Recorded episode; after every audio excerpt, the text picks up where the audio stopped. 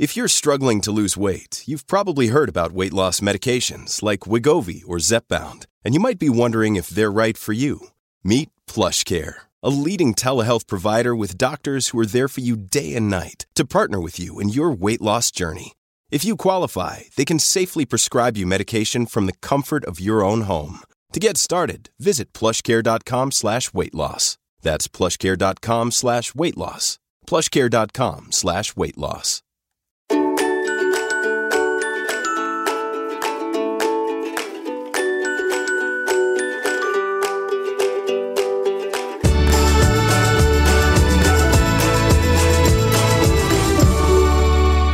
Today with Jen Peters, a mom of three and a former nurse in San Diego, California, whose recent resignation on social media went viral. I'm going to read you guys part of that Instagram post, which is is touching. Um, quote: These shoes were on my feet, and this badge was clipped to my chest as I walked into the hospital for my very first shift as a brand new nurse 12 years ago.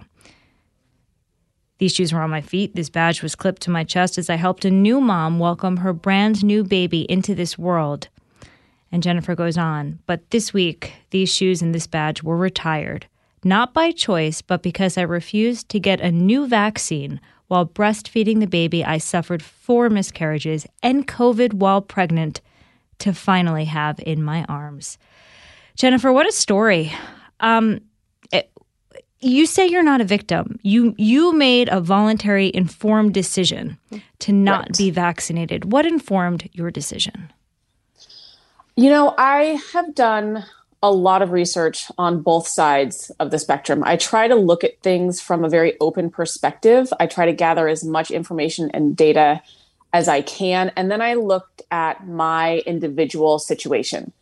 And I thought to myself, you know, I'm there's a lot going on with my baby right now. Um, we were having some health struggles with her.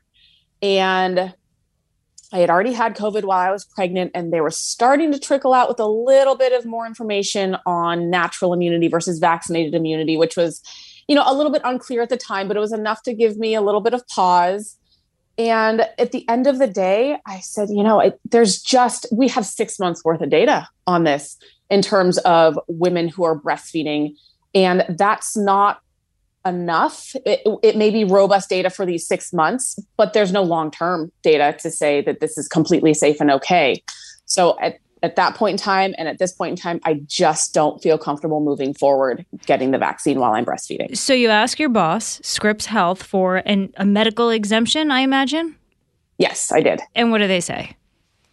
They said no. And I knew that they were going to say no. When they sent out their um, policy on it or what they were planning to do, they had very specific um, qualifications for the medical exemption.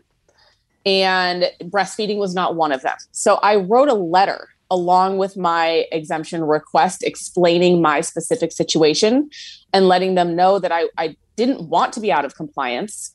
Um, I was happy to comply with an alternative, but um, I really didn't feel comfortable getting the vaccination at that time. And I was wondering if they would please grant me an exemption while I was breastfeeding. And the answer was no. And so I, I expected that. And here's where we sit. That's unbelievable. Um, when did you have COVID? Because wouldn't you have the natural immunity for? Because you said you had COVID while you were pregnant. Yes. So yes. you would still have those antibodies, no? You know, you would think um, there's a lot of research on both sides of the coin. Some saying yes, some saying no. Um, I'd like to believe so, um, but you know, I uh, there's still a lot of studies going on right now.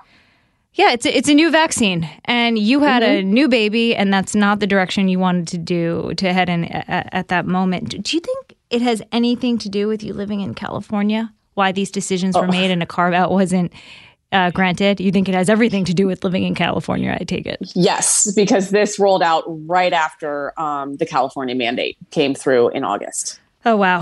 Um, you know it's interesting. We were talking a little bit earlier offline. Um, I have three kids. Also, I have a six, a three and a half, and an eight and a half month old. And I actually decided to get vaccinated while I was breastfeeding because s- some people in science said well, the antibodies that you get from vaccination will trans transmit through the breast milk to your infant, uh-huh. and then the baby has immunity. And I said, oh, okay. Mm-hmm. we didn't know. I asked a couple people. I got different answers, but I consulted mm-hmm. with my doctor, my pediatrician. That's what I did. Um, but that was my choice. Yes. And, and I don't work for a company that mandates vaccination which is lovely to say the least. So, yes. so, so, how are your kids doing? What is it like to be? I find it so challenging to be a mom of three. Three just is like the nail in the coffin. It just, you know, you you have to play zone. You can't like tag yes. team anymore. You have to play zone. yes, three is three is interesting. Um, it's awesome. I love it. I what? when I had my second, I, immediately after I had him, I turned to my husband and said, "We are not done." Um, little did I know it would be quite some trials and tribulations to get this baby in my arm. I actually did not expect to have this baby in my arm. So I am so incredibly appreciative. And man, do I feel a heck of a lot older than I did when I had my second. Three's hard. Three is hard. so, yeah, you know, you did mention that earlier too. You had, so did you have miscarriages before your first or between your first and second? I did. I had one miscarriage between baby number one and baby number two. Okay. And then you had four trying to conceive number three? Yes. Wow. Um, was everything.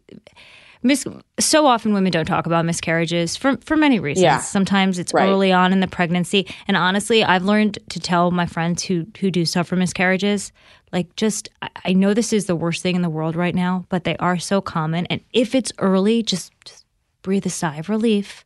You know, it's it's when right. it's when it's later on in the process. Oh, I, it's it's tormenting for so many families. It's yeah, it's it's hard no matter which way you cut it. And then you have four, which I can't I can't even imagine one after the other after the other.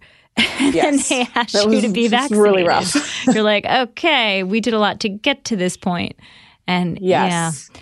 The the funny thing with me is that um I I can get pregnant very easily. I've it's been on the first try pretty much every single time and I had to I used to kind of laugh and joke although it wasn't funny that my body would be like yes yes come on come on just just implant let's get pregnant we'll figure it all out later.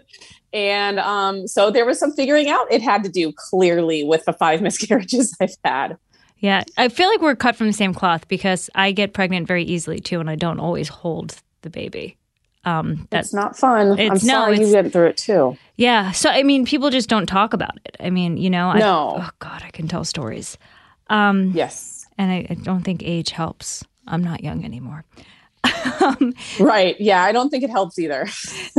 um, tell me about your best milk. So this is uh, what it's a private lactation practice that you've started. Um, right.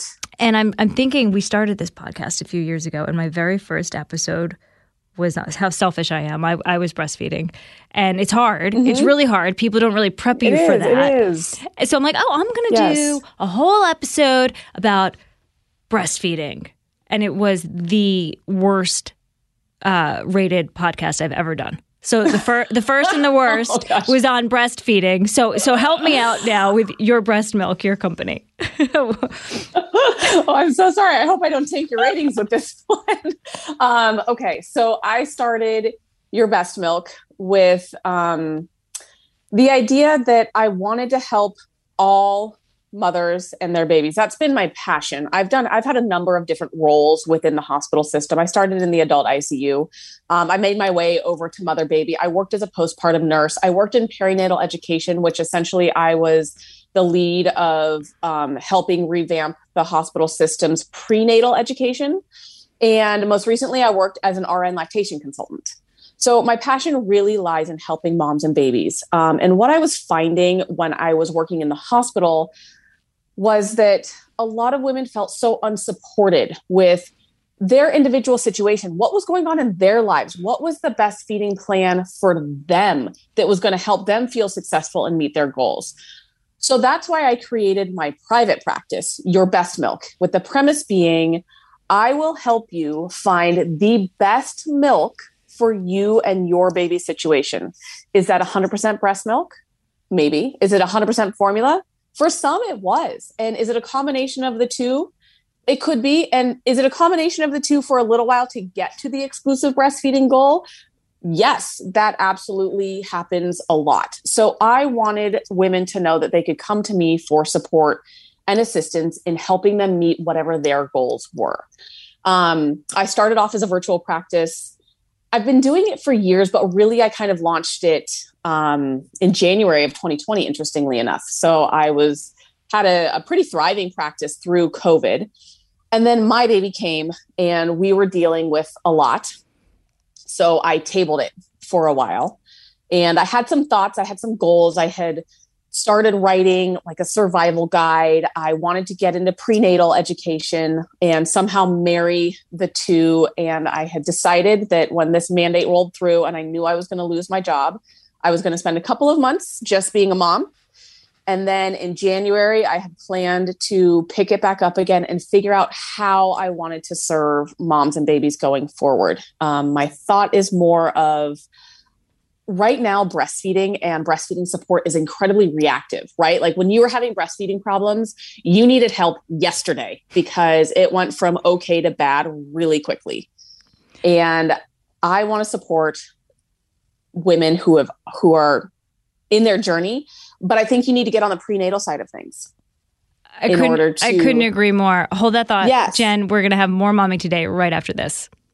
Mom deserves the best, and there's no better place to shop for Mother's Day than Whole Foods Market. They're your destination for unbeatable savings, from premium gifts to show-stopping flowers and irresistible desserts. Start by saving 33% with Prime on all body care and candles. Then get a 15-stem bunch of tulips for just $9.99 each with Prime. Round out Mom's menu with festive rosé, irresistible berry chantilly cake, and more special treats. Come celebrate Mother's Day at Whole Foods Market. And we're back on We're Momming today with Jen Peters talking about breastfeeding. And yeah, before before you give birth, that, that that's key because I mean, a baby yes. doesn't just latch. And right. once you get him or her to, it's like incredibly painful. And then, I mean, I, you could just go on and on and on. And I just remember from it was better with my second because I was better, but I think the hospital was better too. But I remember with my first, it felt like they just gave me a baby and were like, okay, go. And I'm like, wait, what? I never even thought about that when right. I was pregnant. Yeah. Yes, exactly. And it's n- most babies do not come out having read the breastfeeding memo. So there's a lot of learning involved between mom and baby. And it's really hard to do that learning, especially the extensive learning it takes and kind of the comprehensive understanding of how breastfeeding and your milk supply works. It's really hard to do that when you're sleep deprived, you've got surging hormones, and you don't know what on earth you're doing um, with this new baby. So I really want to get onto the prenatal side and make breastfeeding support more proactive than reactive. Yeah. Um, what that's going to look like, I'm not quite sure, but that is my goal. I don't. When I start something, I I will finish it, and so I will have that figured out. Just not quite yet. what is life like among the Peters children these days? What are your eight and your six year old like, especially with reaction to the baby? Um, you know, it's it's really it's really fun. They I think you when you have a large age gap between the kids, that kind of removes some of the jealousy element because they can articulate when they need me. They can articulate their needs and let me know when they're feeling like they need a little extra support, comfort, or attention. So that jealousy element was removed and they are they just melt over her. Hmm. It is just the cutest thing ever. But at the same token, they can come and play with her and pay attention to her and then run upstairs and go and do their own thing. So well, that part's really cool. Over um, how long were you trying to get pregnant with number three? Like over what span of time did the four miscarriages occur?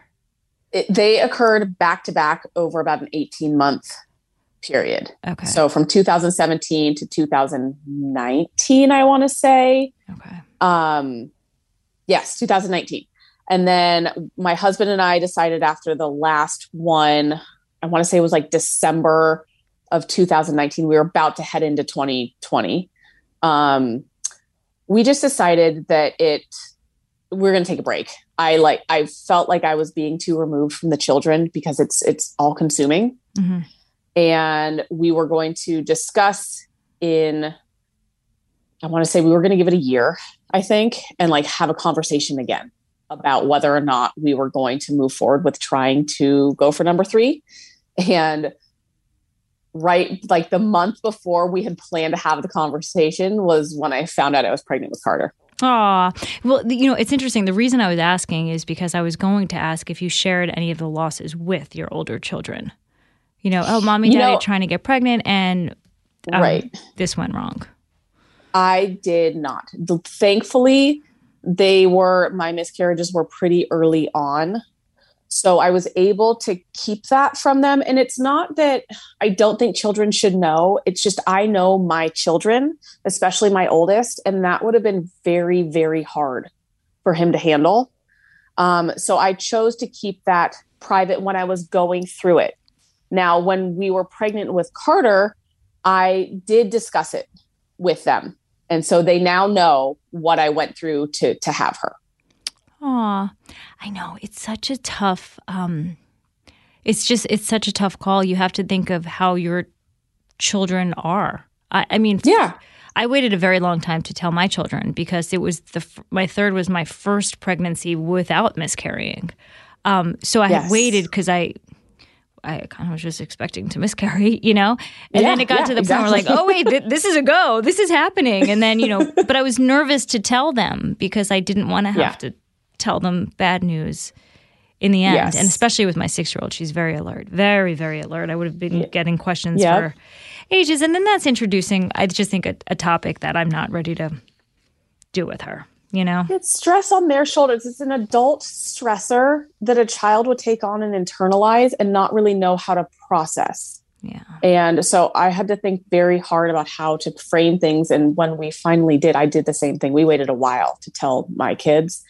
And I really had to think through how I would frame um, what I would say if something happened. And really, it came down to, you know, mommy had a baby in her belly, and the baby just it was sick, and it just it couldn't she couldn't grow it anymore. Was kind of how I framed it for them. Yeah, um, and and everything, and I think this is why I, I I'm enjoying this conversation so much, Jen, is because every topic that we've spoken about, all controversial, um, topic. Yes. you have said the best decision for me. You've acknowledged that everything is a. Per- you're not judgmental.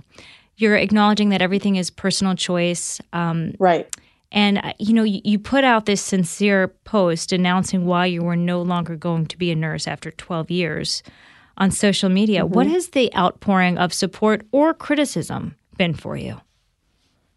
it's it's been phenomenal phenomenon phenomenal in terms of the outpouring of support i've heard from nurses worldwide people who have already um, gone through it who are getting ready to deal with um, whatever their mandates are um, i've heard from just other people supporting my choice and, and kind of the best part is i've had a lot of comments of people who are saying you know i made the choice to be vaccinated but I respect your why. I respect your choice. Um, and I've really, really appreciated that.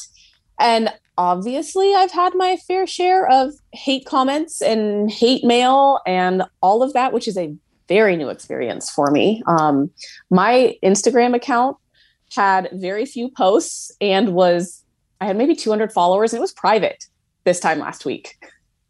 Um, and I all of a sudden now have a lot of people following me and commenting on the decisions I've made, and it's been it's been eye opening. I'm yeah, yeah, because there are some people who you know, well, why aren't you vaccinated? And they give you these conspiracy theories for the most part. Uh-huh. Like okay, but uh-huh. but you're not doing that. You're saying my why no. is very valid, and I'm not sure yeah. why it wasn't why a carve out uh, exemption wasn't granted. I mean, Scripps and to do my journalistic duty right now. This is their response.